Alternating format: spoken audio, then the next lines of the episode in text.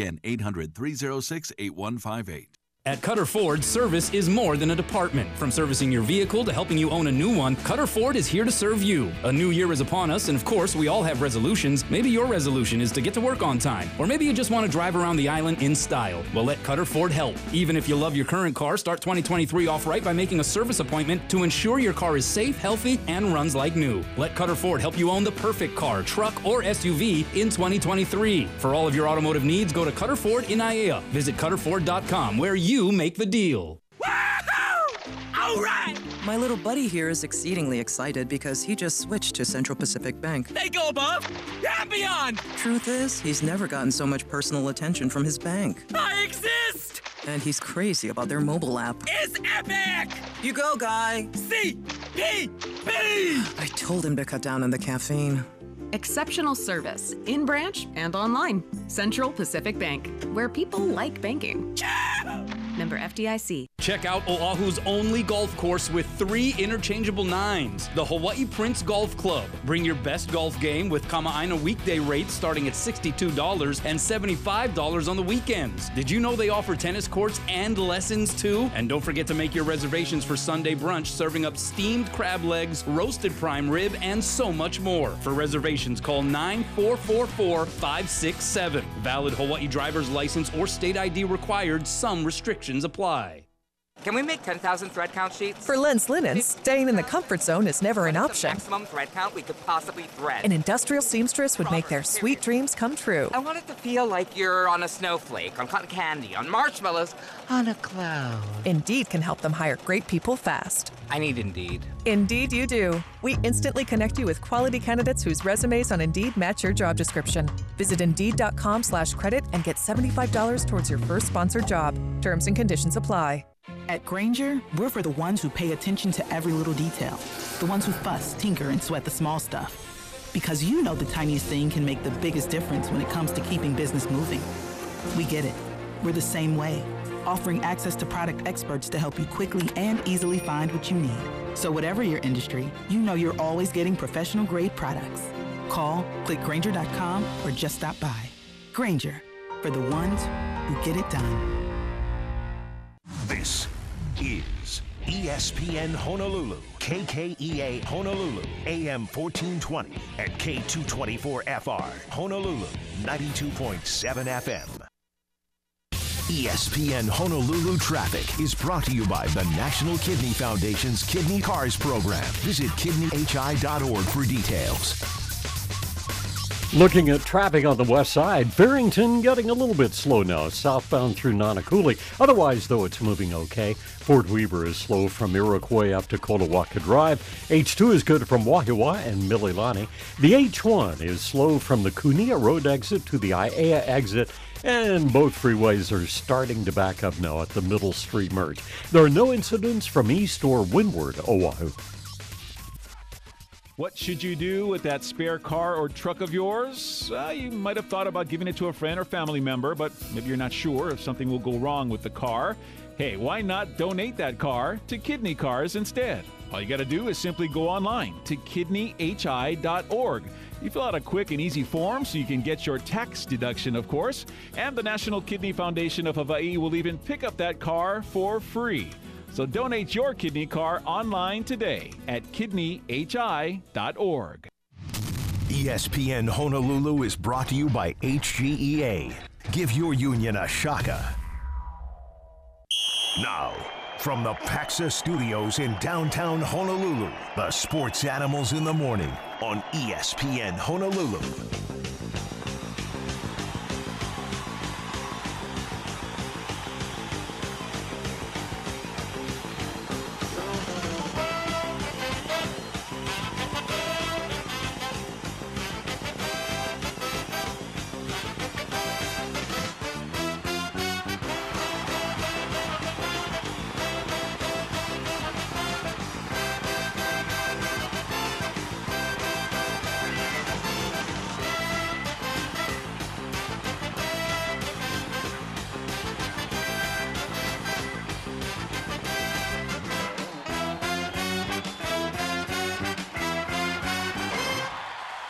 Good morning. It's the Sports Animals on ESPN Honolulu, and our uh, top headlines we're following today.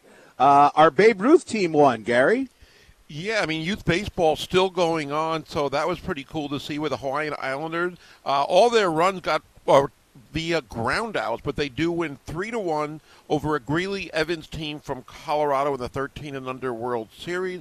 Great news for them, and they will get a team called Eagle Pass from Texas at 10 a.m. today in the Babe Ruth 13 and under World Series.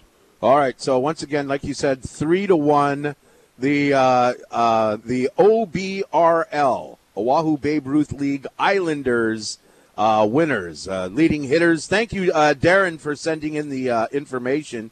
Eli Iopa scored a run, got a double. Peyton Shimokawa with an RBI. Kanoa Naumu RBI. Levi Perry uh, went two for three and scored a run. Joichiro Anderson also in on the action there. The winning pitcher, Brevin Blackwell. He pitched seven innings, a complete game. Only gave up two hits, uh, one earned run, three walks, seven strikeouts. Good job, boys. We'll be following them along. Uh, bad news from the practice fields at the University of Hawaii. UH safety Kona Moore uh, got a knee injury. He is out for the season. Yeah, sad news. And we had defensive coordinator and safeties coach Jacob Yoro on the show yesterday, and Kona Moore is one of the names he mentioned. I guess they didn't have the diagnos- diagnosis yesterday as far as the severity of that injury, but he was speaking really highly of Kona Moore, and by all reports, had a really good camp. Uh, the live scrimmages had good performances, and I'm glad they have depth at the safety spot. They're going to need it, but it's kind of sad to see him miss this season, unfortunately, especially in a, practice. I mean, it was a scrimmage, of course, but it wasn't even a regular season game, but still happens all the time, unfortunately. Yeah, uh, Georgia's number one in the AP preseason poll again. yes, and no surprise that they are. And I took a screenshot of the top 25 because every year we go through this. I'm thinking, which is the team in the top 10 today that won't be there maybe October 1st? And for me, I'm still looking at Florida State. I, I know they're like on everybody's poll, uh, everybody's polls or uh, top 20s that they have done really well in the recruiting. They should be much improved from last year. But I have a feeling they will not be in the top 10. I don't even know who their schedule is just because of recent years with Florida State. But uh, Georgia, no brainer for number one. Alabama, a little lower than maybe you would think. I, I know they didn't have one of their typical years last year either. But uh, it's good to have that poll out there. Just means to me we're closer to college football season to start, and it's less than two weeks away. Yeah, and uh, I mean Georgia was Alabama, I believe, in the uh, uh, coaches poll was also number four. Yeah, they were. So again, maybe they do know what they're talking about. I mean, I guess we have the perception that Alabama is always going to be one or two in August, and usually in December. Usually, not last year. Uh, maybe their recruiting class wasn't quite up to what people uh, expect every single year from them, and I don't know if that's motivation for them. Still have a feeling they'll be in the mix come season end. Right. I mean, if the look, there's no difference between number two and number four in the preseason. It's, it's right. You know, it, it's just it's just kind of a starting point, I guess. Uh, in the NFL, the well, good day for the New York Jets yesterday. They get uh, Dalvin Cook and Breece Hall back. Uh, also, Anthony Richardson named a starter for the Colts this morning. Yeah, as a Jets fan, I'm happy about Dalvin Cook. I, I mean, this, some people are perceiving him to be on his way down. The decline has started. Still, all of the last four years, over a thousand yards, not averaging as much a carry as he did, I think, in the low fours as opposed to the high fours. Still, well, as I think yeah. he's a great addition to this team, and uh, it's not my money. Seven million is not too bad from what he wanted. He'll have incentives, but I think he's got it adds to the depth at that running back position because we don't know, even though Breece, Breece Hall was lifted off the pup list yesterday, if he'll be ready to go in week one or week two. So Dalvin Cook hopefully will be ready. Yeah, I mean if you're if you're a running back and you're gaining four point four yards a carry, that's not that's not shabby. I mean it's not right. Tylan Hines numbers, but four point four a carry. Uh, give the give the guy the ball three times in a row. He's getting the first time all the all the way as you matriculate the ball down the field, boys. Nothing wrong with 1,100 yards uh, in rushing and uh, 4.4 yards a carry. I mean, you know, I Dalvin Cook as far as a pass catcher, I'm not that up on Breece Hall as a receiver. I don't know what his stats are, but Dalvin Cook was good. Look, he was a little off last year. Does that mean he's old and gone? I hardly think so. No. Now these no. running backs, um, Ezekiel Elliott also signed uh, yesterday with the uh, New England Patriots. I can't imagine for a guy like Ezekiel Elliott that was a, his first choice. But uh, yeah, so he signs uh, with them as well. I don't know what he brings uh, to the Patriots. I mean, look around the goal line, uh, fantasy wise, I think uh, Ezekiel Elliott is still, uh, you know, a good football player. But I don't know that. I don't know that um, how much he's going to help. I mean, you if you, if you have Ezekiel Elliott on the field, you're taking Stevenson out, and I don't know if that's a good thing. Well, with Bill uh, Bill Belichick over the last how many years, he kind of uses the running back by committee. There's more than one guy that's going to get reps, and again, I think it's a good addition for them. It gives them a little depth, gives them experience, and he's still again not as productive as he was, but I think he's more than serviceable. It's also seemingly a low risk contract at six million, and it has a lot of incentives in there, which you would expect. Uh, his career has really gone down in the declined area, not like Dalvin Cook, but more so sure with Ezekiel Elliott. I think if you're New England, you're happy to have him right now. Get a little bit more depth. Yeah. case somebody goes down.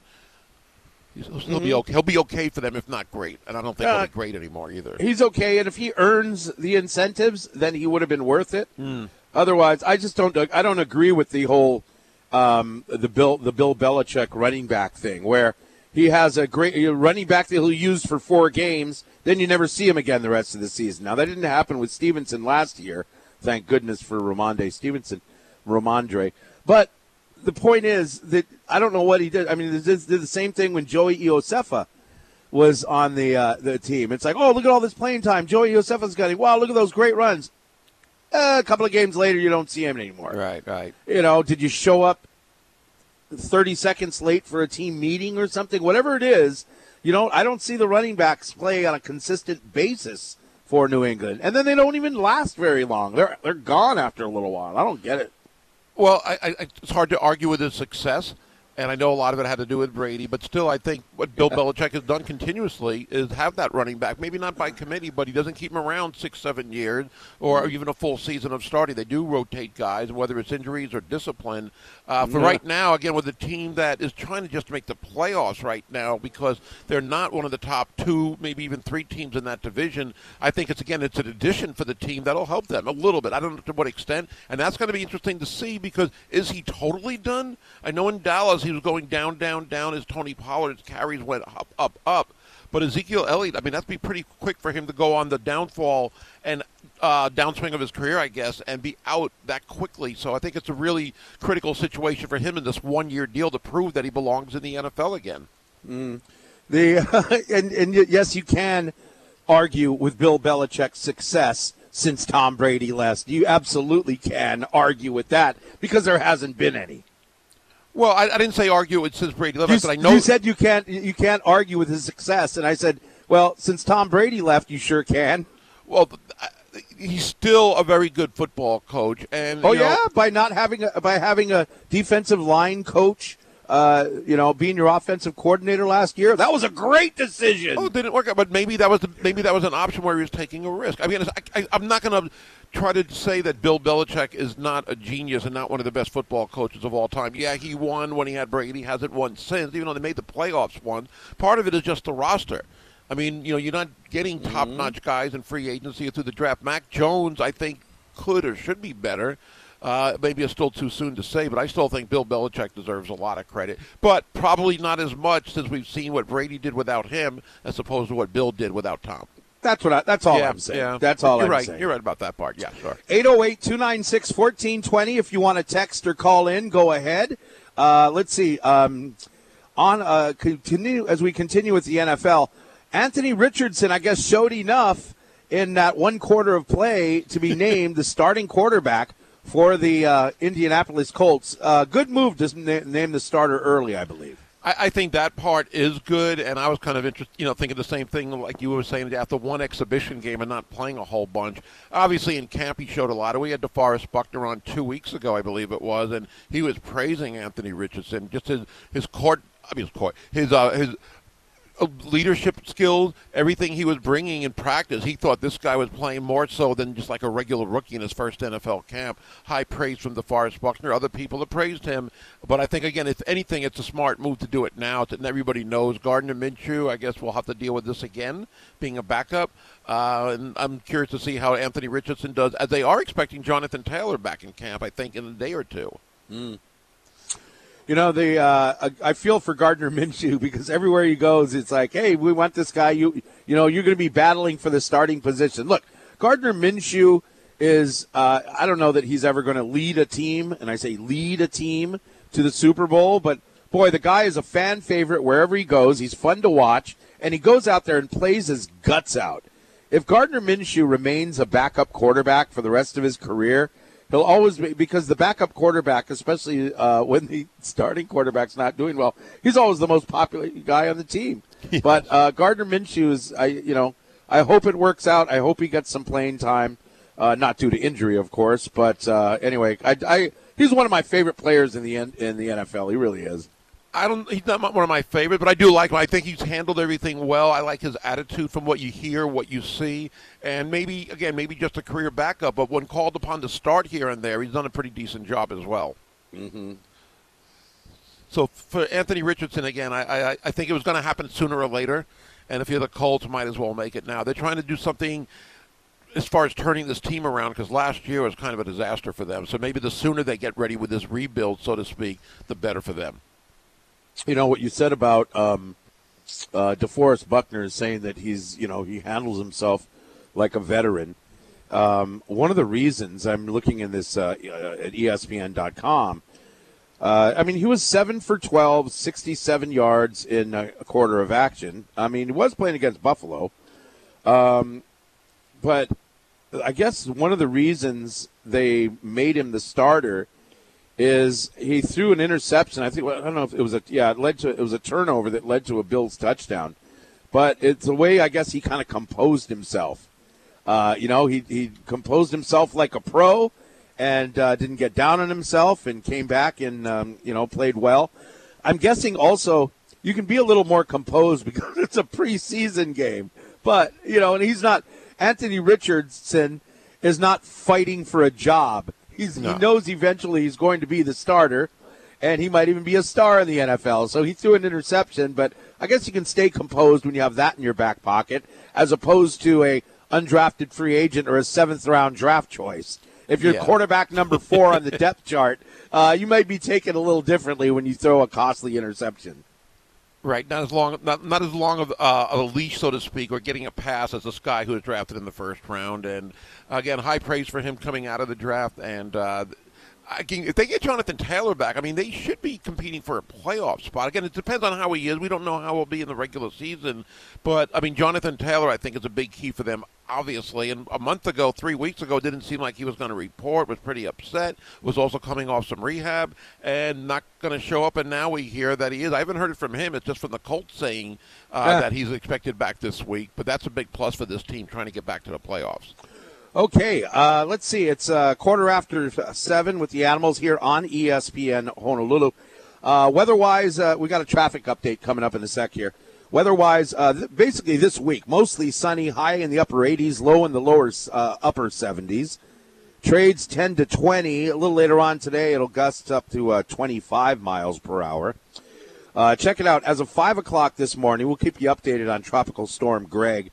At uh, as of five this morning, it was located about 850 miles southeast of Hilo, and moving west at 14 miles per hour. Uh, tropical storm Greg is forecast to pass far to the south of the Big Island uh, sometime on Thursday. Also, Hurricane Fernanda was located way off east of the state. That's expected to weaken and dissipate before it comes near us. Uh, at the time, no anticipated threats or concerns for Hawaii. However, the systems will continue to be monitored, and we'll keep you up to date here on ESPN Honolulu.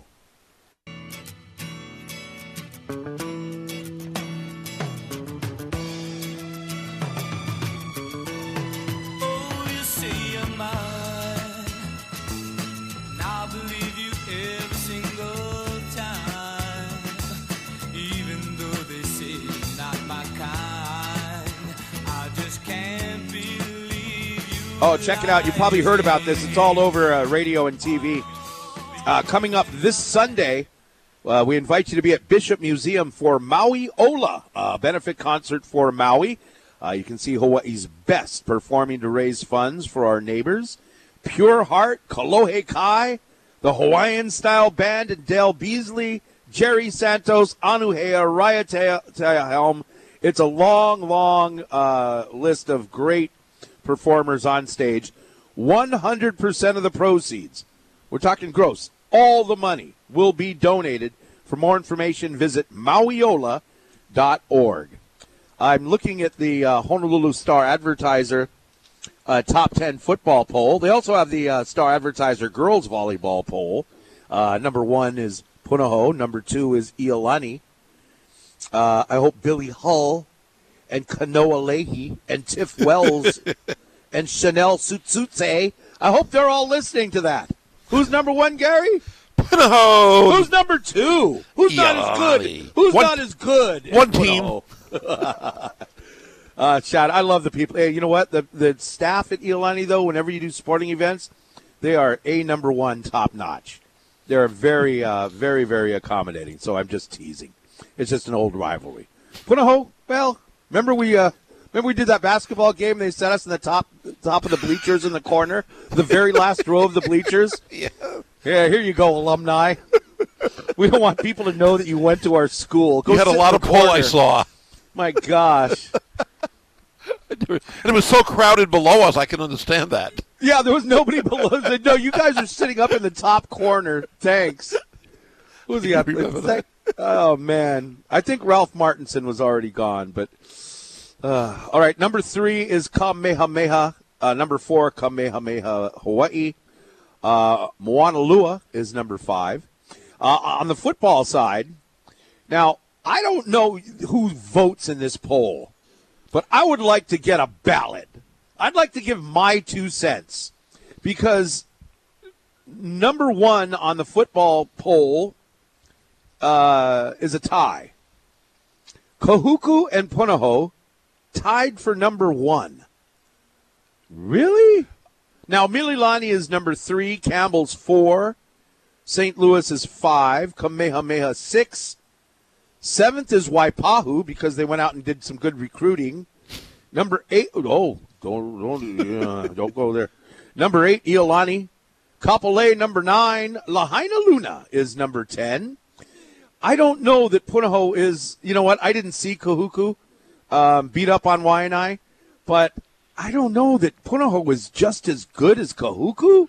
I mean, easily they could have lost that game twice Yes, okay. against Mililani. Now, again, I, I see why they are tied. There, it's the first poll of the season, and it's based on just last week. If you're looking at, it should be based on just the last week of games. And if you look at the last week of games, yeah, Kahuku dominated Waianae, but Waianae is not up to the standards, unfortunately, as a Punahou Mililani uh, game where both teams are two and three. So even though Punahou maybe had a closer victory, and I think had some fortunate breaks maybe in the end of that game, they still beat a quality team, a top-ranked team.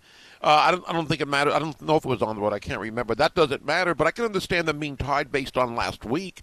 If you're just looking at last week's game, doesn't that make some sense? I think it then does. everybody who won a game, yeah, I don't know if it makes. I don't know. I think you also have to look at it and go, okay, who do I think is better, this team or this team?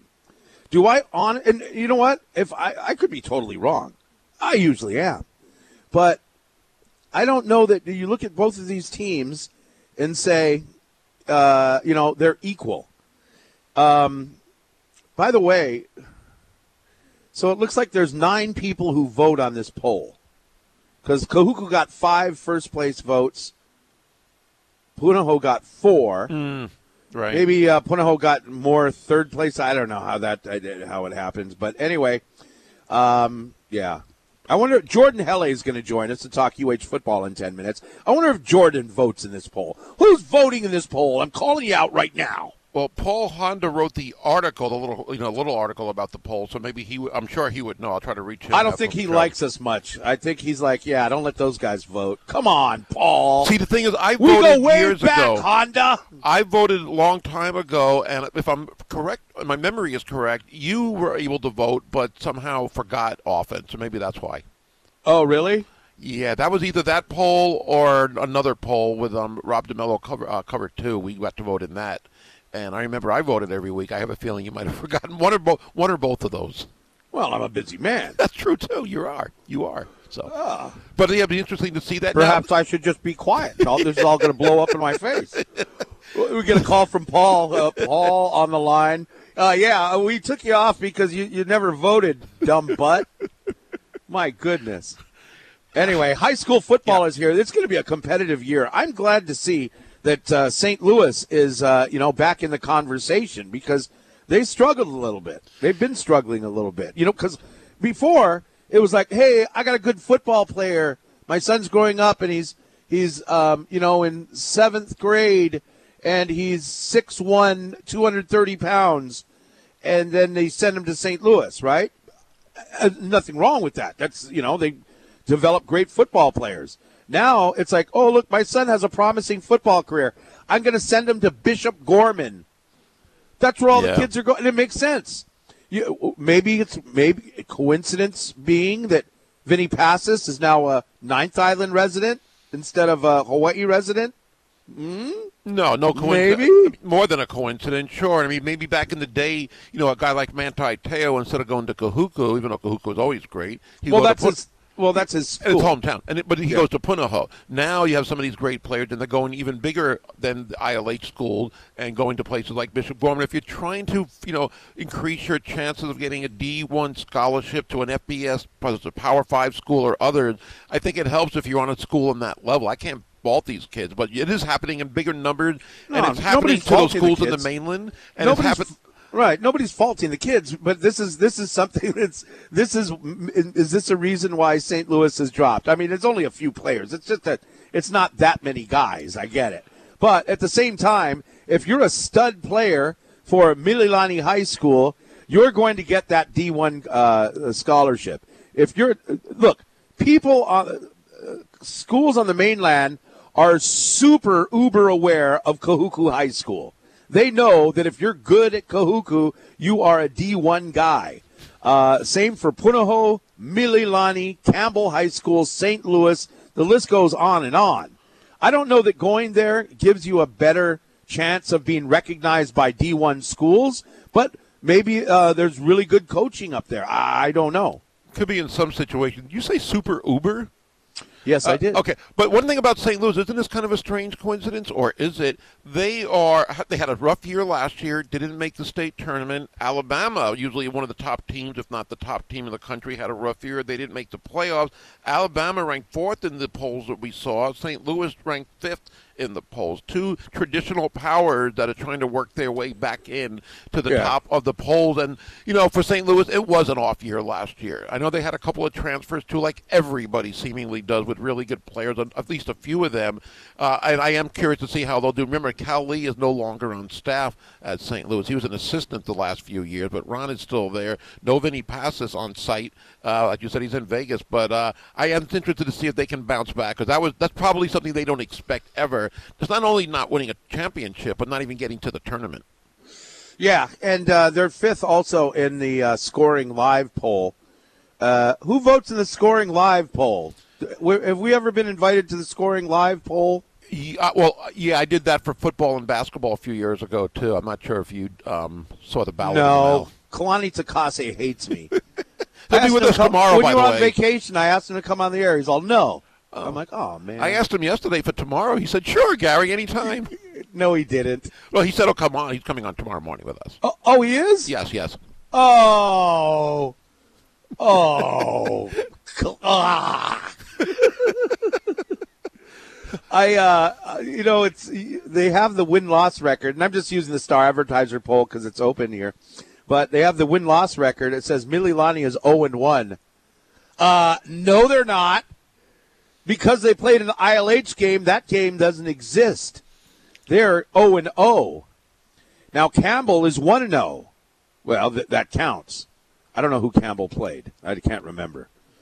Waipahu. Okay, so Waipahu is zero and one. It says, but that's not their record. You see, for OIA teams when they play ILH teams, the crossover games, if you lose, they don't count on your win loss record. If you win, they do. How's that? My gosh. Everybody gets a trophy in the OIA. John, thank you for calling in at 808 296 1420. Yeah, the reason why St. Louis wasn't that good last year is everybody transferred out. Yeah, had Division One guys going to not Bishop Gorman, more went to uh, Mililani and Campbell and Kahuku. You know what? You're right. I remember that. It was weird. It was like before the season started, or it's like everybody all of a sudden left. It was like, I'm exaggerating, but like 10 guys and star players. They all left at the same time. Yeah, starters. Guys, guys that ended up in like Oregon and stuff left. So that's why they, they struggle. And they're going to struggle again this year, but they'll be back. Have a good day. Aloha. Thank, I couldn't understand a word he said. At the end, he was on. He was like really far away from his phone. But thank you for calling, John. It's good to hear from you. Okay, coming up, uh, we're going to talk UH football uh, with the guy from Hawaii Football Now, the podcast at ESPNHonolulu.com and Spectrum Sports, and we'll find out if he's a poll voter too. Jordan Helle joins us next here on ESPN Honolulu. Hey, uh, we'll check your traffic in a sec too. Also, we got this fundraiser going on. The Japanese Cultural Center of Hawaii uh, is um, uh, doing a fundraiser for the victims of the Maui and Hawaii County wildfire fires. Um, on September 3rd, from 5:30 to 9, you're invited to the I Heart Maui event at the Generations Ballroom. Now, for a $125 ticket, you'll enjoy an evening of drinks, fundraising, and onopupu from Bamboo Catering, the MW Restaurant, uh, Chef Hui, and more. You can get your tickets at JCCH, I'm sorry, jcchawaii.org. The website, jcchawaii.org. Just click on the events button and you'll find your way there. All right, we'll be right back with Jordan Helle.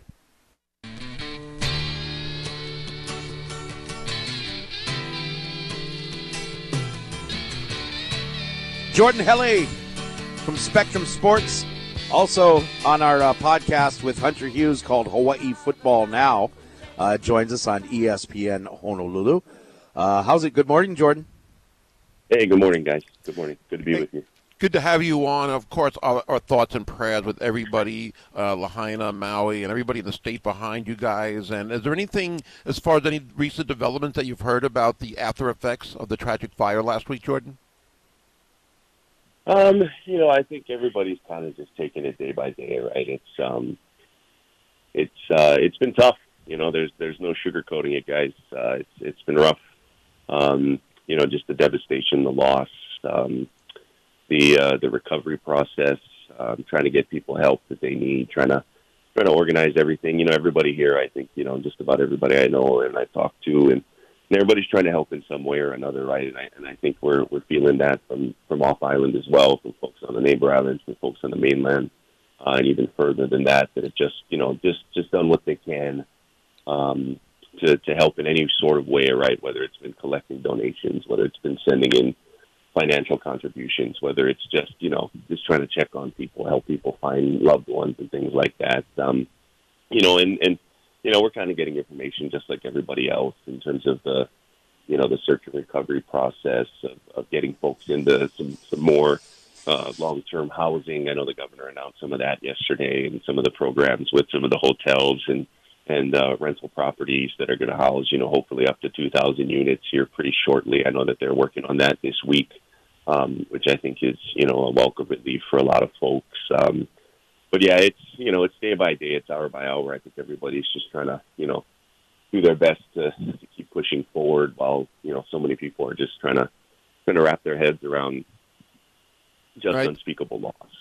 Of course, and it puts everything in perspective, sports, of course, as well. And again, hopefully, uh, better days ahead for everybody in the Valley Isle. I just want to ask a couple of sports related questions on Maui. And people have asked us, and I've had people ask me just on the street, but is there any information at all about the Maui Jim Maui Invitational? If that's going to be still held in Lahaina as scheduled? Uh, I, I know I know the officials with the tournament have, have been monitoring things closely. I know they've, you know, obviously offered their support. We, it's too early to know, you know, what what the the final decision is going to be. I, I know they'd love to play. Um, it's a tournament that, that that gives a lot back to the community. Um, you know, and obviously a tournament that that was um, at temporary homes for two years, right? Uh, in 2020 and 2021 before making uh, making the return last year.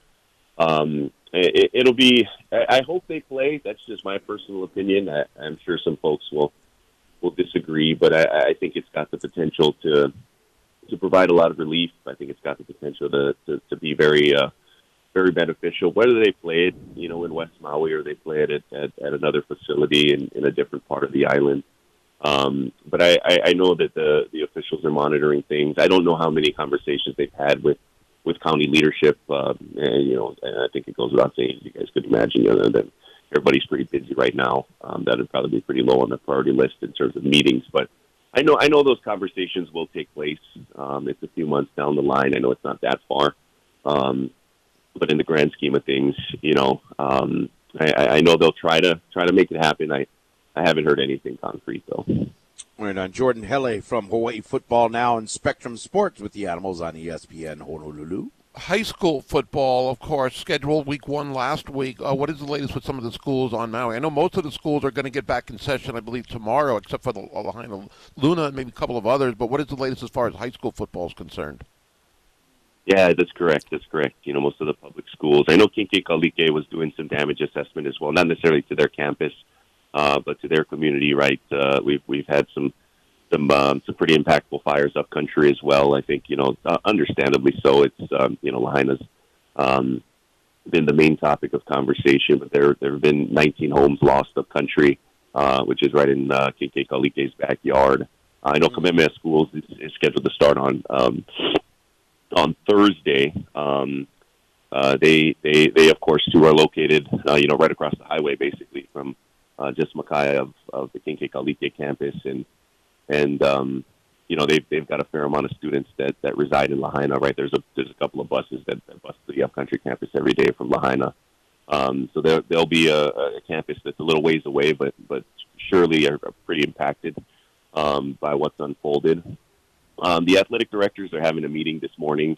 Uh, it's actually a continuation of a meeting they started yesterday afternoon, um, and they're they're still trying to figure out a lot of things. Um, as um, you know, the the DOE has has encouraged a lot of the displaced families to re-enroll their students um, in in any sort of public school that that, that they're nearby now.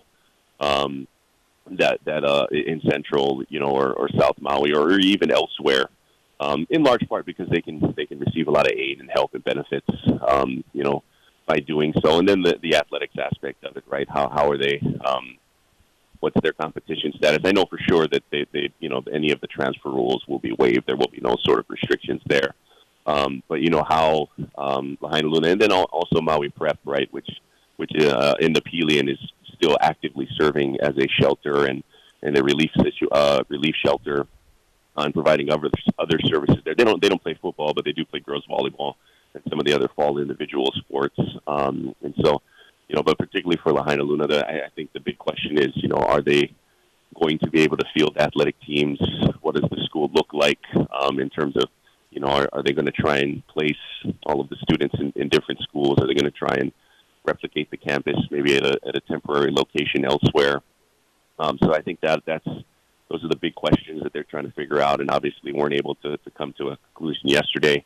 Um, and, and we'll see. You know, obviously Lahainaluna football in particular has been such a um, a uh, um, uh, a source of pride for the, the folks of, of West Maui, and, and they've rallied behind that program for, for decades, over you know over a decade, um, in terms of just the football program, and it, it would be just quite amazing if they're able to play. But I think there's still a lot a lot to figure out. I know you know I know Kanoa had uh, Coach Dean Ricard on his show last week, but you know, basically half the football staff lost their homes, um, including head coach Dean Ricard, and um, I know of several others, and, and I'm not sure how many of their students. And you know, that, of course, the big fear is, you know, we don't, we haven't gotten notification on a lot of these deaths, and so many of these these you know athletes and students and coaches and teachers are going to be affected um, Sure. in one way or another, um, and, and so it's it's going to be tough. But I, I think we'll get some answers today in terms of what the plan is. Maybe at least you know maybe not a definitive um, sort of answer, but I think we'll, we'll we'll maybe get a better understanding of how they want to proceed. Uh, and, and obviously, that's going to be taken with a lot of caution and a lot of compassion. Let's talk just for a second, Jordan. Uh, and again, our thoughts and prayers will always be with everybody on Maui and hopefully getting through this as much as they can. But UH football starting in a week and a half, 10 days, 10 plus days. Uh, Vanderbilt going to be the opponent, then Stanford for the first home game. Your thoughts on what you've heard or seen going on in camp so far? Yeah, you know, and, and um, you know, just a, a quick pause, but I, I thank you guys, uh, Chris and Gary, and, and everybody, uh, you know, listening in around the state that is that has helped provide aid and well wishes, and, and Coach Timmy and and all the that University of Hawaii's done as well. I know they've they've done a lot. You know, they've they've got two guys on the team that that um, you know are are from Maui. One of them's from Lahaina. Uh, another one from upcountry, the two hardest hit areas, right? Uh, so they're, they're they're direct links there, and I know those guys are kind of soldiering on with with pretty heavy hearts. Um, but I, I think for you know for the University of Hawaii, you know it's uh, there's another program the state loves rallying around, and I think will provide you know a little a little reprieve um, from all of the craziness uh, going forward. I think you know for this group, they they they've got some wrinkles offensively that uh, I'm curious to see. Right, whether it's um, you know some wrinkles in the backfield, some out of necessity, some out of innovation, uh, because of injuries back there and what the running back position looks like. Everything from you know converted uh, converted big boys to, to Tylan Hines. Like I, I'm really curious to see what they deploy back there. Um, and I think uh, you know from what I've heard and, and um, been able to, to see just very limitedly or in a limited fashion, you know, defensively, I, I'm really excited to watch this defensive backfield. Um, and really, the defense as a whole, I think they're going to be much improved. I think what they did to, to bolster the roster and bolster the depth chart with the transfer portal and, and bringing some of these young guys in that seem to be kind of relishing the opportunity. Um, uh, I think defensively, you know, I know the run and shoot and, and whatnot, and deservedly still got a lot of the headlines. But I, I think this defense uh, is going to be better. I think it's going to be better at turning over the opponents, um, and I'm I'm really excited to see them kind of out of the gates. A couple of different couple of different tests, right? With with Vanderbilt, who's going to run the ball a little bit more, and Stanford, who usually runs the football, but they got a brand new coach there, in Troy Taylor, who's going to love to spread it up, build tempo, uh, and I think will be a, a really interesting test for Hawaii in the span of eight days. Yeah, I'm the. Um, uh, I was looking at um, the Star Advertiser this morning, and we were talking yesterday with um, uh, Jacob Yoro. Uh, John Tuitupou, his he still has not been cleared to play by the NCAA. What was the what was the the background behind this? He was at Hawaii, or he came from East. Where, where what, what's his story? Yeah, you know, it's with, with with COVID and everything, and then he got the hardship year, I believe it was, or or is trying to be granted that. Um, I just, you know, there's there's been some some really curious things by the NCAA, and and you, I think we've heard of the um, I forget the, the young man who went from uh, over to. There's one guy at Florida State. There's another one at North Carolina, and a lot of them are, you know, it's those were were family related. Uh, and it just makes I just don't understand why these these waivers are, are so scrutinized the way that they are, um, the way that, that that, you know the transfer portal is now, and and with what what John's gone through, right, and and and kind of working his way through and, and didn't really play right away, um, and then and then worked his way into the lineup, and, and obviously has been a massive contributor. And if they can if they can get him cleared, uh, boy, that would help the defensive line a lot. And of course, everything gets murky because you had that COVID year, then you had the bonus year, um, and then uh, you know if you if you are granted one of these hardship waivers, you can you can kind of get a, another year on top of that plus your four, um, and so you're seeing some of these guys, you know, be cleared and whatnot. Uh, you know, uh, we've seen similar type of deals with Juan Munoz in basketball and whatnot. So yeah, I, I and the, the crazy part is they they drag these things out. It's like you know they UH plays in what is it ten days. as you mentioned. Right, It's and, and that's the point. I mean, it, What- it- what- and it's not like they can so just hard? call somebody, right? They go, "Hey, can you call that guy back? Here's his direct line at the NCAA. Can you ask him where we are?" I mean, you just basically have to just sit and wait. Yeah, yeah, and it's it's rough, right? And, Yeah. All right. Well, Jordan, thank you very much for joining us, uh, um, and we'll talk soon. Thank you. Thanks, Jordan. Yeah, take care, guys. Good to hear from All right, you. man. Jordan Helle from Hawaii Football Now. You can check out the podcast on uh, YouTube or ESPNHonolulu.com and Spectrum Sports. So basically, Tuitupou. So he's his freshman year. He's at East Los Angeles College, and then he didn't play the next two years for a family situation. I'm just reading this from the Star Yeah. Advertiser. And then he joined Hawaii in 2020. So to me, isn't that you only played, well, 2020, 21, 22? Oh, that's four years of college. Well, if everyone got an extra COVID year, why didn't he? Yeah, that's what I don't understand either. If you got that year, one of those years doesn't count basically on his clock. Yeah. So it seems like it should be clear cut and pretty simple. But uh, also, you know that the timeline for the NCAA. I mean, are they, they're, they're, are you that short-handed? I mean, we've always heard that they're short-handed, but is it that bad where you can't? The season's about to start, and this guy needs to know if he's going to be able to play or not, and you're just like, well, we're short-handed. Come on, give me a break. It's We've ten minutes in front of eight cases like o'clock here on ESPN Honolulu. We'll be right back.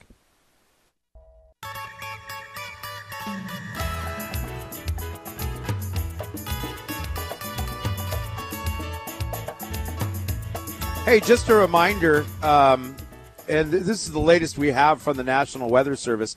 As of 5 o'clock this morning, Tropical Storm Greg is about 850 miles southeast of Hilo. Uh, it's moving west. Uh, it, it's, it's forecast to go, you know, pass way south of the Big Island sometime Thursday. Also out there in the Pacific, Hurricane Fernanda is uh, located far off uh, east of the state. That's expected to weaken and dissipate as it reaches colder water. Uh, so no concerns right now, but we'll stay on top of it here on ESPN Honolulu. Um, we did mention the Japanese Cultural Center uh, is having a, uh, a a fundraiser. They got together with Bamboo Catering, so it's like uh, an evening of small plates, drinks, and fundraising. Uh, they're adding caterers as we speak to this event. Right now, uh, they got Bamboo Catering, MW Restaurant, and Chef Hui. They're adding more. Uh, tickets are $125, and the net proceeds will benefit uh, the victims on Maui and Hawaii County uh, of the wildfires. Uh, tickets, jcchawaii.org, jcchawaii.org. Okay, we got a lot coming up here on ESPN Honolulu. Uh, the ESPN came out with a a top 100 college football player list, and it's interesting to see because, I mean, if this was, I mean, it doesn't really make sense, but it it's kind of like the the first three rounds of the NFL draft is what you're looking at, maybe Yeah, if probably. it stays true to form. Uh, were there anybody from Hawaii on that top 100? I'm asking you, Gary. Oh, I didn't. I, didn't, I don't think I saw anybody. Dillon Gabriel is oh, uh, oh, number meant 60. UH. No, uh, Dillon Gabriel is uh, uh, number 60 on the list. I mean, he had like 25 touchdowns, only like six interceptions last year. But, uh, I mean, that's the guy, the only guy. So nobody else with Hawaii ties on the list. Maybe I missed somebody, but I, I was just seeing if you checked it out. But, uh, yeah, Dillon Gabriel's on the list. So, hey, let's go. Let's go, Sooners! Just before 8 o'clock now on ESPN Honolulu. Our top stories, including uh, Ilima-Lei Macfarlane getting a title fight, coming up on ESPN Honolulu.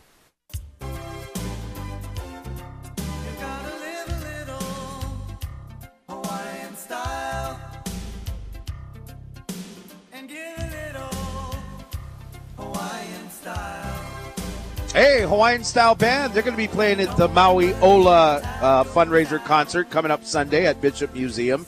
MauiOla.org is the place uh, to find out more information and to get tickets. Uh, top stories we're following. Actually, there's kind of a lot of them. Uh, Ilima-Lei Macfarlane is getting a title fight in San Diego pretty soon. How about that?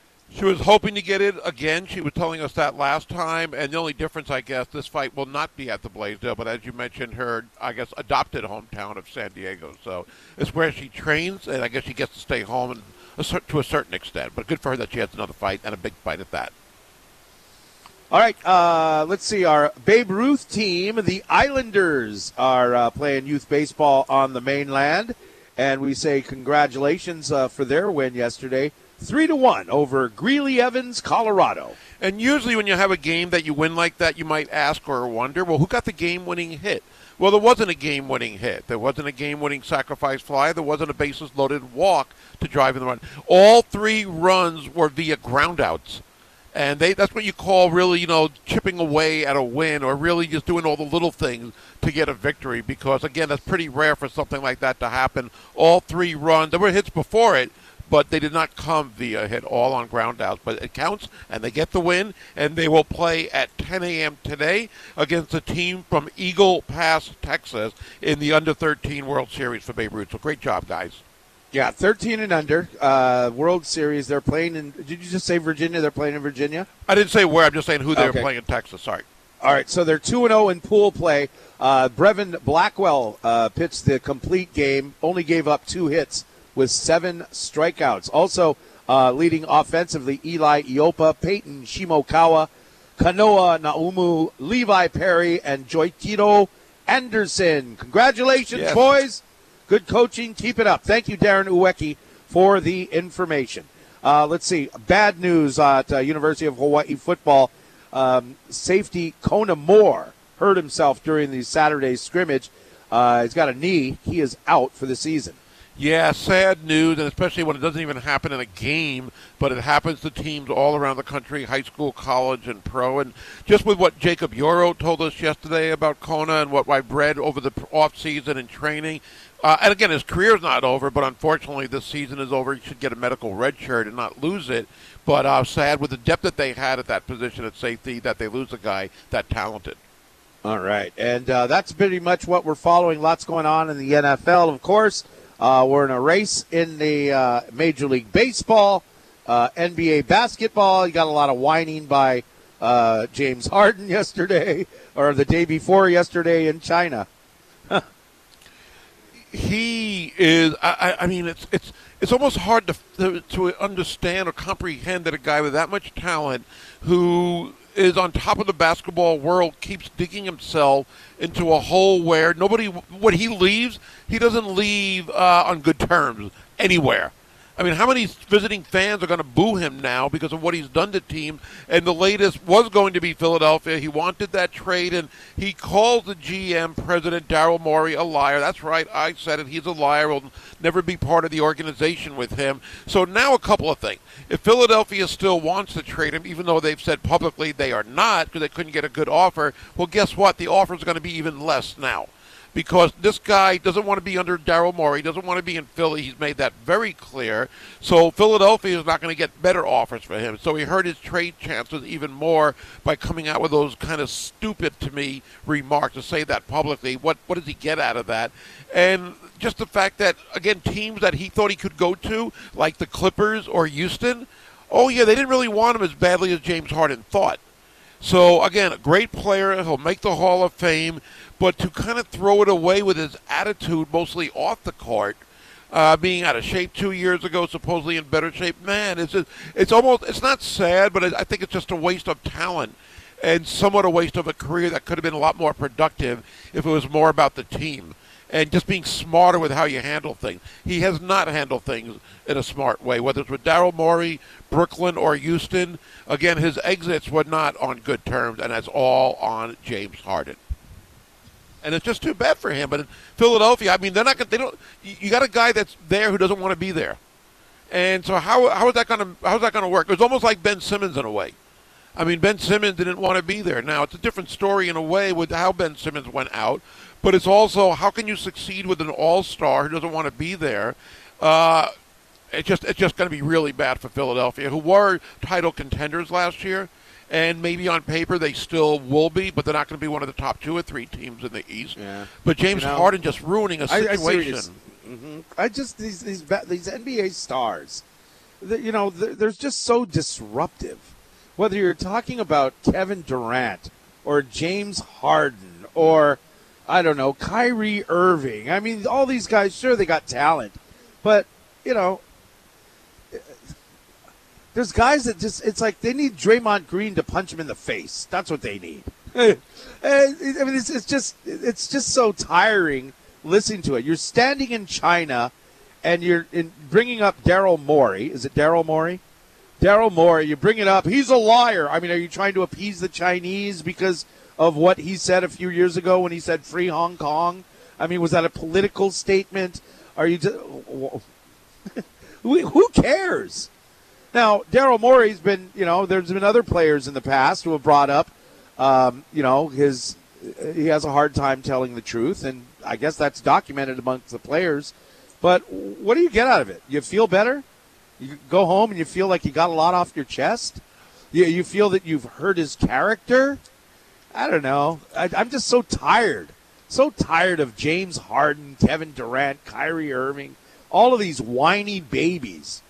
It's like if you guys are so, un- you know what? These are the most unhappy millionaires I've ever seen in my life.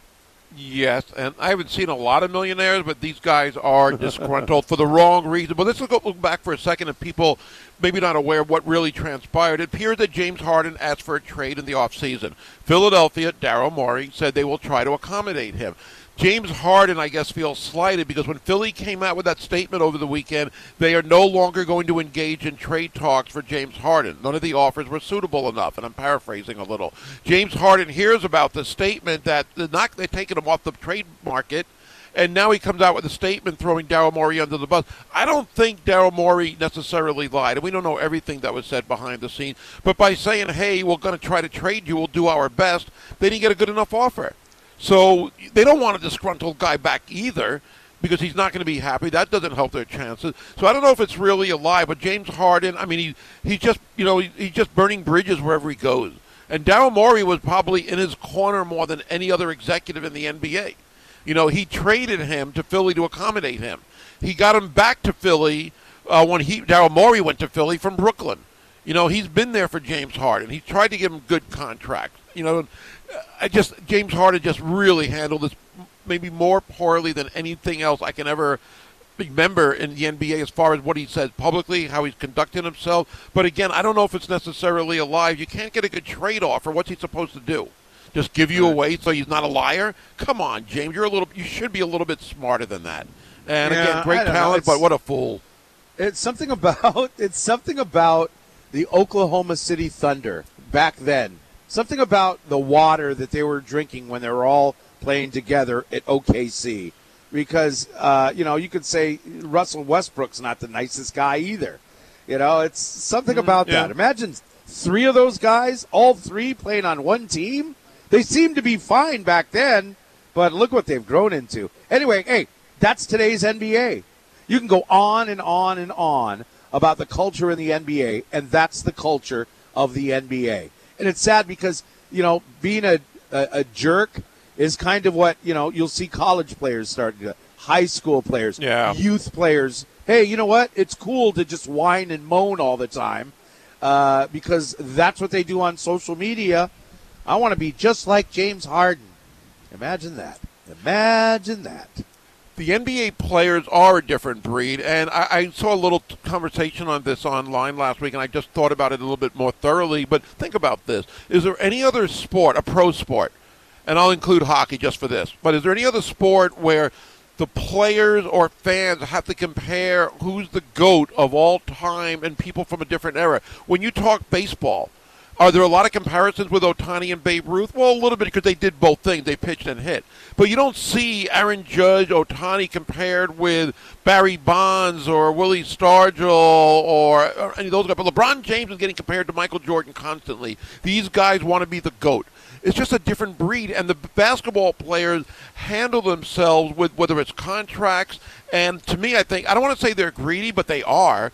Uh, I think they're very well compensated, but it seems to be so different than any other sport as far as the culture of the NBA players, as you said, where they're complaining. No other sport has athletes complaining to the extent or forcing trades, Yeah. demanding Yeah. trades as the NBA Right. players do, and it's sad, but it's out Right, there. and It's true. It is. It's there's no you sign a contract, and it's you know, and I can see if you were doing that in the NFL because largely most of the contracts are not guaranteed. You know, you're guaranteed money in the NBA. You're you're guaranteed uh, huge, huge amounts of money, and um, you. It doesn't matter what you sign because if you want out, you're going to get out of your contract. And, you know, that's the kind of thing that these uh, whiny baby players do. Really, James Harden, I think, was out in front of it. And he's the guy who is the, uh, the originator of, hey, the, the contract I signed, it's not worth the piece of paper it's written on. Because all I have to do is mope my way out of the, is be a cancer in the locker room and get myself traded. And not only traded, traded to a team of my liking. It's just it's it's too it, the, the culture too much favors the player. You know, if to have a coach or GM discipline a player in the NBA, immediately the guy's on social media saying, "I want out." The only place that doesn't happen is with Pat Riley and the Miami Heat. Maybe Yeah. Pat Riley, maybe Gregg Popovich. Um, you know, mostly he's got a young team. They're, those guys understand. Hey, you know what? I'm not the general manager. I'm not the coach. But anywhere else, whether you're in Los Angeles, you're a Laker or whatever it is, the guy in charge in Los Angeles isn't the head coach. It's not even ownership. It's LeBron James. That's who's in charge. And you're fooling yourself if you think otherwise. And I think even the teams you mentioned, I think great examples of Pop and Pat Riley. Pat Riley had Shaquille O'Neal, who basically got his wish and got out of there. He loved Miami when he got there, loved Pat Riley, didn't end well. And they had a lot of disagreements. And you can even go to Kawhi Leonard and, and San Antonio. Even though he and Pop supposedly got along, he forced his way out. Think of this. Have you ever seen a Ben Simmons situation in any other sport? Bas- I mean, in football or baseball? Has there ever been a hmm. Ben Simmons situation? I can't remember anything close to that. Right. It's like a quarterback that can't pass, but he's making millions and millions. Talking about Ben Simmons, millions and millions of dollars, uh, except you you don't score. You don't play now. Now you don't even show up. Right. Or or Kawhi Leonard. You know, people think Kawhi Leonard. I don't want to say. I, I don't know Kawhi Leonard, but whenever you know you're hurt, and so you spend the entire uh, rehab time away from the team. You don't show up with the team doctors. You don't show up at games and support or anything. Uh, again, that's the NBA. Yeah, and I love the sport, but think the NFL, as you mentioned a few minutes ago, very rarely do you get guaranteed contract. Kirk Cousins was the first fully guaranteed, and now you're seeing a little bit more of it.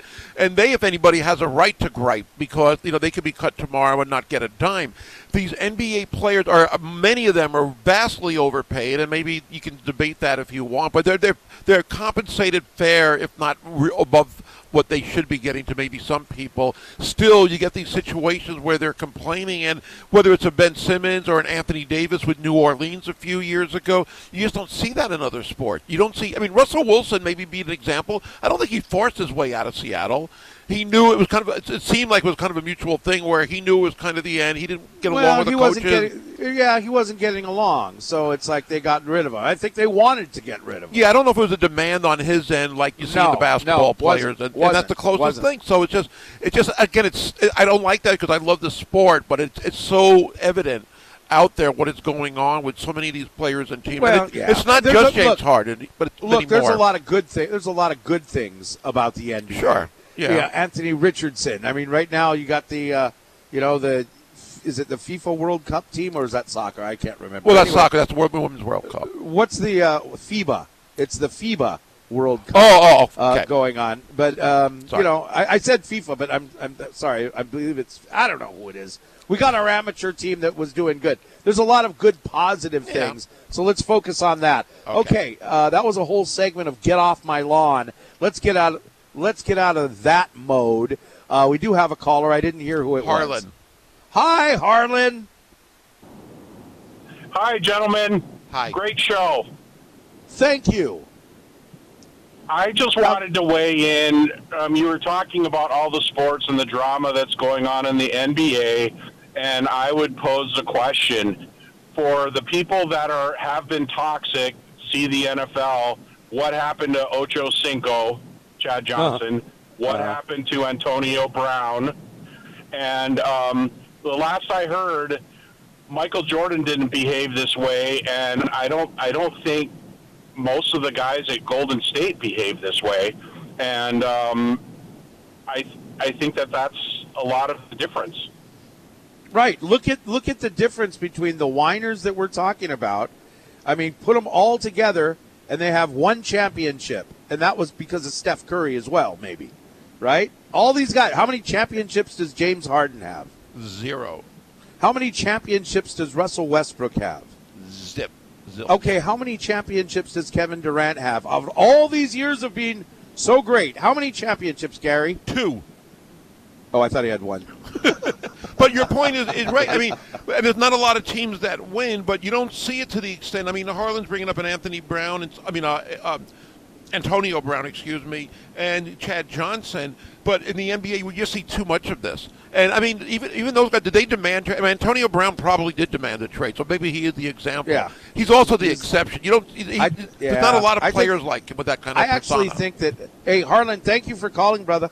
Thanks. All right, I actually think that Antonio Brown has a mel- mental illness. He's not. That's you know that's something that uh, he's he's just not act. He's he, he's something's wrong with him. Yeah, I think there Um, could be and that, I, I. I hope that uh, some day he gets he gets kind of checked out on that because uh, that's not rational human behavior. The stuff that he's been doing. All right, it's uh, 19 minutes after the hour here. Uh, this is ESPN Honolulu. Uh, we'll check your traffic in a sec here. Uh, this week's uh, wh- whole week for the really is going to be mostly sunny with a high in the upper 80s, low in the upper 70s. Trades 10 to 20. Uh, now, a little later on this morning, it'll go up to 15 to 25 miles per hour. Now, this is the latest. The latest we have from the National Weather Service was from early this morning. At uh, 5 o'clock this morning, the tropical storm Greg uh, was about 850 miles southeast of Hilo, and it's moving westward at 14 miles an hour. It's probably going to pass, they're forecasting it's going to pass far to the south sometime on Thursday. We're just keeping you updated. Hurricane Fernanda, located east of the state, uh, that's probably going to weaken and dissipate before it even comes near, but our eyes are on it, and we'll just keep you updated uh, uh, when we get updates here on ESPN Honolulu. Uh, check it out. This concert coming up this Sunday at Bishop Museum, Maui Ola, a benefit concert for Maui. Check it out. You can see uh, Pure Heart, Kolohe Kai, the Hawaiian style band, and Del Beazley, Jerry Santos, Anuhea, Raiatea Helm, and lots more famous people. 100% of the proceeds will be donated. All the details, mauiola.org.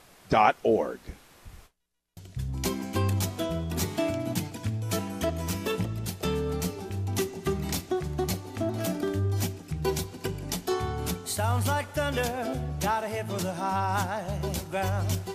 I don't know. why- I had this song in my head, and here it comes on the radio. Oh, that attaboy. happen?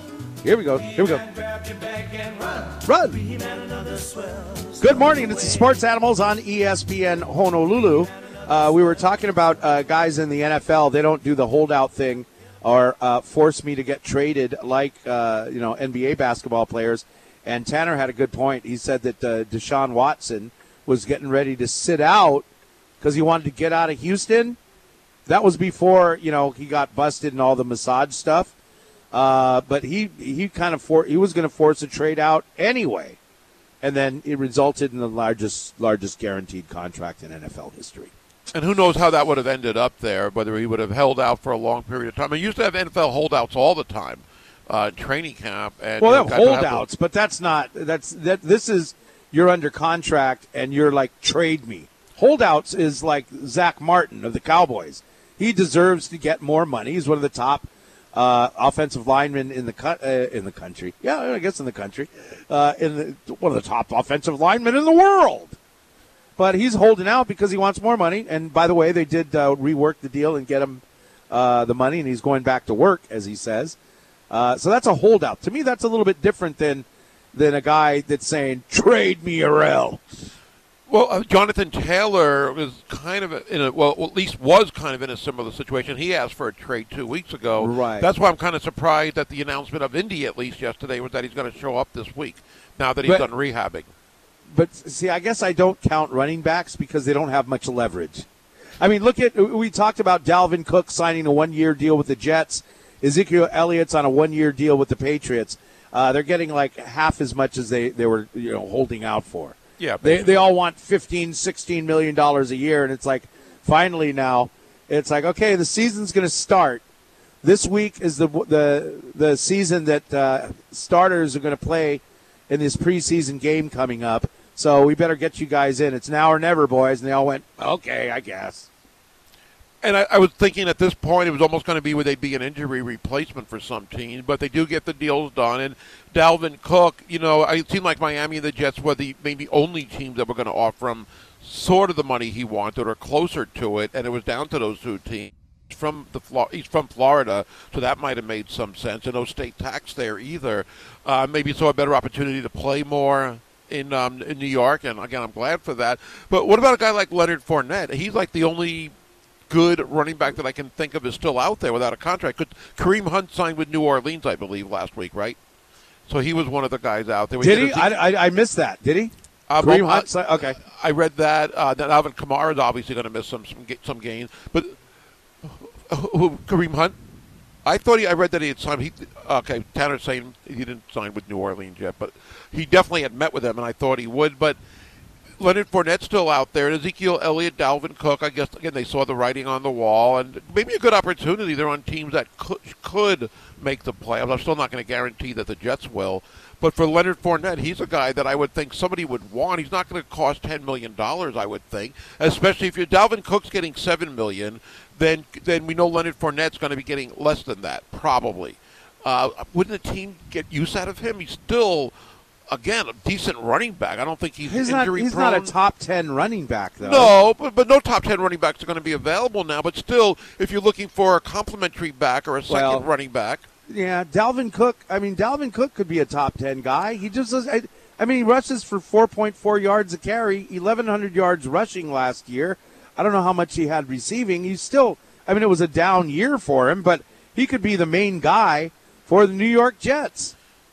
He could be. He could be. And that's why I'm surprised that more teams weren't showing interest, just because I saw a two year decline for, you know, Dalvin Cook, but his decline still was up there better than most running backs. Uh, at four and a half yards or so, as you said, and then the receiving yards, additional uh, going over a thousand yards. I think it was eleven seventy three last year. Uh, but I guess the money demand. People didn't want to pay him ten plus million, Ah, uh, and yeah. it didn't cost anybody ten plus million. The Jets got him, I believe, for seven, and then the incentives could maybe get it up to eleven, and that's fine. Uh, but and I know running backs are what they are. It's still. I- Again, a guy like Fournette. Fournette is out there, and there's got to be a team that's on the cusp of the pl- of playoff. I mean, Sony Michel didn't he just retire for the Rams? Now, Yeah. not that he was a great running back. He's had good days in the past, but don't they need another running back as an example for Leonard but they Fournette? have them. They have plenty of running backs. You don't know their names. They're not famous. I mean, Leonard Fournette can be a little bit of a headache as well off the field. I don't think in my uh, in Tampa he was as much as he might have been when he was with New Orleans. A couple of things might have happened there, but Right. again, as long as he's not breaking any laws, NFL He played usually for New overlooks it. Orleans. That's where he started his career, right? Leonard Fournette. I thought so. Jack, oh, Jacksonville. I'm sorry, thank you, Jacksonville. Tanner. sorry about that. Still, I think I think there's a team out there that could again, if you're on the cusp of the playoffs, uh, if you're But, a team that- but see, you're just saying you're playing fantasy football, Jerry Jones. Okay, he's he's a name. He's been playing in the league, but I'm guessing a lot of these because you look if he wants to play football, you're not going to make more than a couple of million if you're Leonard Fournette. okay, You have a bunch of guys, you know, um, rushers who you you don't even know. I mean, you've got uh, Michael Carter on the Jets. Between him and um, um, the kind, no, uh, Leonard Fournette. I'm Oh. taking Michael Carter every day, every day of the week. I don't. I mean, Michael Carter had a decline last as well with his numbers. Uh, still, well, he- he, no, had a decline in the number of carries. Well, Well, a decline in, the, in his playing time because of Breece Hall. He's still a great. I don't know. I watched the Jets game. He looked great. Well, Breece Hall missed like half the year, so it was, Michael Carter had plenty of time to play after that. His, his, his yards per carry and all that stuff was down from the year before. And that's Because it- maybe, maybe because the offensive line wasn't good. Uh, look, I mean, if you got a quality offensive line, you're not you're not going to pay for you know you- you're like, hey, you know what? I don't need a guy Leonard Fournette who was good three years ago. You know, I I think they also get wary of when you start to approach 30 years old, like Ezekiel Elliott and Dalvin Cook.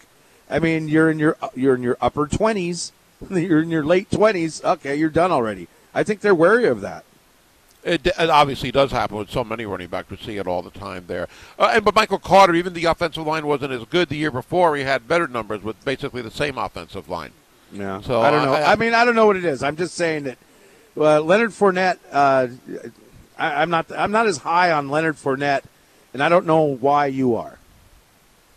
It's not that I'm high on him. He, I think he's a good running back who is unemployed right now, and it's a little surprising because he could help teams out there. Yeah. I think they're a team that could use another running back, and you know, he again, he, I thought he did a pretty good job in Tampa. I mean, I thought he was better than Ronald Jones, who I believe is with uh, Dallas now, even though I think he got suspended or is going to get suspended. But I thought he was pretty good for them over the years. You know, I, he didn't have. I mean, somebody like Travis Etienne at Jacksonville uh, is a guy that you would take over him. Aaron Jones, Jamaal Williams. Is he still with Detroit, or did they get rid of him? Tanner. I thought he was Jamaal- suspended. Wasn't he suspended? He's Jamaal. Okay, Oh. so Jamaal Williams is in New Orleans. Uh, the Seahawks running back Kenneth Walker III, Rhamondre Stevenson for New England, and Najee Harris, Tony Pollard, Austin Ekeler, uh, Alvin Kamara, even Raheem Mostert. Yeah, all of these guys, more rushing yards, better output than I can't even find. Uh, what's his name on this list? Maybe Was he hurt? unemployed. I'm not sure what list you're looking at. I'm looking at top rushers from last year. Okay. So he's not even on the list. I mean, come on. He, but you're men- and you're mentioning guys that are pretty good, but I, again, I'm not saying he's going to be the number one running back on any team. But he's I not he even could- in the top 20, Gary. That's why nobody's. That's why you're wondering why he's on a team. It's because he is not in the top. Let's see. I still haven't said. Okay, now I'm getting on. Uh, okay. Oh, there he is. There he is, Gary. 189 carries for 668 yards. Woohoo! You wonder why? That's Yeah, why. I, I do wonder He's why. He's not very good. He again, he could be a second running back on all, a lot of those teams. Who those teams you mentioned with really good running backs? Who's their number two? Uh, Who's the number two on these? Uh, those, those players you just mentioned that are pretty good on Austin Ekeler, uh, some of the other guys, Etienne. Who's Where's Latavius Murray? Is he in? Oh, is he in uh, Las Vegas? Oh, he's with Buffalo. Uh, I don't know who the number two guys are. With Derrick Henry, they don't really use a number two. Um, I, I, I don't know, the, and that's a good question. But at the same time, I think you can throw a rock and uh, hit, th- throw a rock in the street, and you'll hit a lot of guys who have uh, 3.5 yard average uh, rush. 3.5, not very good in the NFL today. Throw a rock in the street? I don't know what the, it's an old saying. I combined two of them. I think. Okay. Throw a stick down the street, and I don't know. I don't But, know uh, if there are a lot of getting at- guys that can get you Gary, three and a but there's- yards that are but available. There's a reason. There's a reason why that he- he's he's not available. Three point five yards. Okay, Ezekiel Elliott was available. Probably had similar numbers. No. Cook was available. Didn't he had better numbers? Ezekiel Elliott had three, well, three point eight Yeah, uh, yards numbers. a carry, but he's a guy that you, you would use around the goal line a lot. He's a short yardage guy, believe it or not. Ezekiel Elliott plays a role. Cormac could be, but I don't know. I don't know what to tell you. But he's not one of the top ten. I didn't not say he in was. the top twenty. I mean, there's there's there's second string, and look at the list during the break when you get a chance. I mean, Jeff Wilson Jr. Uh, has 4.9 carry, 176 carries, 860 yards. Who is Jeff Wilson Jr.? He came from the Niners to Miami. He was actually decent with the Right. Niners the year before. That's my point. Jeff Wilson Jr. totally outshines him. Isiah Pacheco only had 170 carries. He's averaging five yards a carry. Devin Singletary. Do I need Joe Mixon? David Montgomery. Do I got to keep going on? Guys on teams with better offensive lines than Tampa had last year, maybe with their injuries as well. I wouldn't put it all on Fournette for those numbers either. Okay. And again, I'm not You saying he's top ten. I'm not saying he's top twenty. He He's could not be a top number 30. two. I think he could be a top, number two running back on a number of teams. Number two running backs make very little money. That's probably the problem. You know what, Tanner? Did I miss a break? Oh, okay. Uh, sorry about that. I hope the boss isn't listening. Okay, uh, coming up here on ESPN Honolulu, Oprah Winfrey. Uh, she's on Maui, and she promises to make a huge donation. Did you hear about that? That's coming up on ESPN Honolulu.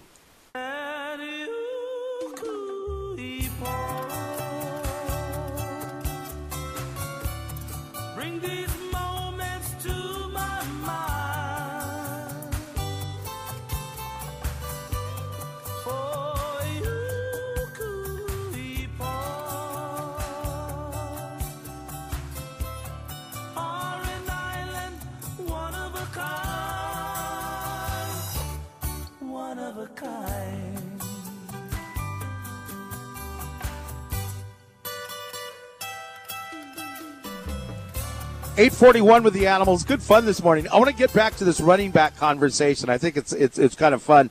If you want to text or call in, you can at 808-296-1420. I did not see this. I haven't been I've been staying away from the news a little bit on purpose. Um, just to give my my head and my heart a break from what's going on a little bit. Um, yesterday on Maui. Um, but did you see this about Oprah Winfrey? Yes, saw the that? videos of her at the shelter uh, three days in a row, and Yeah, so she's she's over there. Um, she's um, asking people what you need. Then she goes out and buys the stuff. Man, um, she has promised a major donation once the ash has settled, and uh, she, you know, she's a Mauian, and she says, you know what, this is going to take a long time, but hey, that's great. You know, I understand that some of like Mick Fleetwood and some of these other people are putting on a concert too. I don't know. I think it was a concert they were going to charge people for, you know, before all this happened. And they say, yeah, it's free, or don, you know, for a donation. Yeah, and I think the pro- obviously the proceeds would go where they go to help Right. people on Maui. Oprah Winfrey, you know, and I, again, I, I'm not trying. I, I I love what I've heard about her. There was also several reports that she, when she was handing out things at the uh, the shelter in Kahului, uh, the emergency shelter, that she wanted to bring her own camera crew, and she was told no. You know, and I, I don't know what I mean. I could easily say, well, that's pretty selfish. That she's trying to maybe make some publicity. I don't want to look that way at, at this situation because she's done some good things that she's going Look, out and helping she people. knows so she great. knows she's going to get publicity. Yeah. she's Oprah Winfrey. She's a billionaire walking through rubble, so to speak. You're, you're going to get it. Maybe it's, and it's look. We don't think our brains don't operate like Oprah's do. She could be. Oh, I, I give her. You know, I give her a pass on that. I- I will too. You know, I will It's too, like but- that's but just what she does. Wherever she goes, she's with her people. She's with people she trusts. It is out there now. One thing that hasn't gotten a lot of publicity, that I think, should is Floyd Mayweather. Apparently, uh, has paid for. I think I, might have it wrong, but it's like hundred individuals and seventy families, or vice versa, for airfare, hotel, lodging to leave Maui and go to Oahu or wherever else. And he's paying a lot of money for that. And Who's that this again? Floyd Mayweather. Oh wow, really? And that I think should be, be given more. I mean, I don't think he. I hope he's not looking for publicity. I haven't heard that, but it's only been a mention here and there. But I've seen it in three different places. It was on the news, one of the channels, and I think that's you know great of him to help people get out of there and pay for their lodging because obviously a lot of people want to get out, but they have nowhere to go or no way of supporting themselves if they leave. So I think he's done a great deal. You know, we heard about Jeff Bezos and the hundred million that he's giving from Amazon, uh, but for Floyd Mayweather, that hasn't been mentioned as much as some of the other celebrities where they're really gracious donations, and I think he deserves credit for that. Uh, yeah. I mean, man, this is the worst wildfire in over a hundred years in this country. It's just, it, it's amazing. But anyway, continue to pray. Continue to give what you can. I mean, they say the most, um, the thing they need the most is, the thing they need the most is um, shelter and money. There's other things, you know, personal hygiene, all that kind of stuff, and the supplies and camping supplies that people are sending over. By the way, uh, M Dyer Global is uh, the place to go on the Pearl City. Well, it's not the place to go; it's one that we know of. Uh, they're they're they're going to ship over stuff uh, tomorrow. So tomorrow is the deadline, or Thursday. So tomorrow is the deadline. If you have donations like camping gear, batteries are still needed, clothing, toys, things for kupuna, right? Maybe uh, reading glasses, uh, things like that. Whatever you can, clothing, whatever you can, uh, drop it off at the Pearl City office at M Dyer Global, and they're going to get it over to Maui. They're going to throw it on a ship. They got a big container, and uh, they'll take care of it for you. Maybe you're a business and you're collecting items uh, for Maui. Well, drop it off at M Dyer Global. They'll send it over for you. Uh, we want to get that word out right there in Pearl City. You see their office um, with all those uh, big wood boxes on Kam Highway, and you see the sign. See 'em from the freeway Uh, M Dyer yeah. Global. Yeah, you can see them from the freeway, but there's no there's no off ramp to M Dyer from the freeway. They should be. We we ask that you pay attention when you're on the freeway. One So of the things, yeah. Uh, go ahead. I mean, one of the things about Oprah I thought was interesting, and I, I like what she said on Sunday, is that, you know, all these donations, everything coming in, it's great what people are doing. What she wants to know is who's in charge and how are they distributing it to the people in need? And that's a really good question. I'm not It sure. depends where you're going. It depends if you're going to the Red Cross. It depends if you're going through the Salvation Army, uh, right? Uh, if you go through the Hawaii Community Foundation, uh, which uh, we are, um, you know, we're kind of uh, backing. Uh, Micah Kane's group, they've got a plan and it's going somewhere. I've seen it before. I couldn't tell you off the top of my head. Nobody's keeping this money. Nobody's wasting the money. You know, in fact, this concert, Maui Ola, the one at Bishop Museum coming up on Sunday, they're not doing 100% of the net proceeds. They're doing 100% of the proceeds. Uh, the, everything. Uh, you buy a ticket for, I don't know how much tickets are. Uh, what, say the tickets are $100. I don't know how much they are, but if they're 50 bucks, $50 goes to Maui. Where are they doing it? They let you know on the website. It's the Native Hawaiian Community for Advancement neighbor. You know which one I'm talking about. Uh, they're also giving it to the Red Cross on Maui and a few other people. So when it goes to them, they're experts in distributing this in the communities and they know where to give it. So I don't question any of that. Definitely, I'm not questioning them. What I do though is, should, as we've heard reports, and this happened like the very next day. There were already scammers out there trying to get people's donations over the phone and saying it's you know for the it's there's a lot of scams already and that's so sad it's a sad commentary of of of, of the human race, today. people that actually would do something like that. It's about as low as you can possibly get. Yeah. Really, really low. All right, I want to mention something else before we go to break here. The uh, Japanese Cultural Center of Hawaii uh, is um, getting together with Bamboo Catering. They've got kind of a fun fundraising event. It's an evening of small plates, drinks, and fundraising. So basically, you got all kind poo poo from Bamboo Catering, MW Restaurant. That's Greg Frazier's restaurant. Yeah, I believe so. Yes, yes. All yes, right, yes. shout out to Greg and Chef Hui. They got more guys coming on board. Uh, it's $125 a ticket. Net proceeds go to the um, you know the victims. You can find out more details and to get your tickets at jcchawaii.org. We'll get back to the running back conversation again coming up next with the Sports Animals on ESPN Honolulu.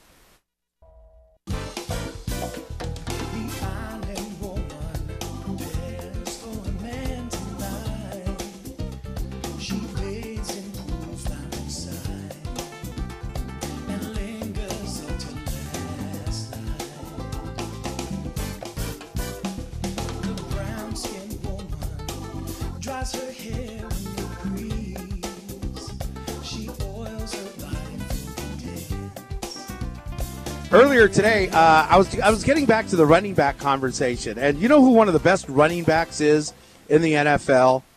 Uh, Justin Fields. Justin Fields ran for 1,100 yards last year. You know, Dalvin Cook. When we say, "Oh, Dalvin Cook," he's you know he's one of his unprodu- most unproductive years last year. Dalvin Cook was still he still ran for He ran for 1173, right? Yep. I mean, he was the sixth top rusher in the National Football League. You can be. I'll take the sixth top rusher anytime. Easily. Uh, that's why I'm surprised he wasn't more sought after the than what he was. I get the money was the big part, though. Right. Yeah. So, and uh, I guess it's a seven million. Well, he's got some bonuses. Is it him or is it Dalvin Cook who's got a lot of big bonuses coming? I thought you were talking about Dalvin Cook.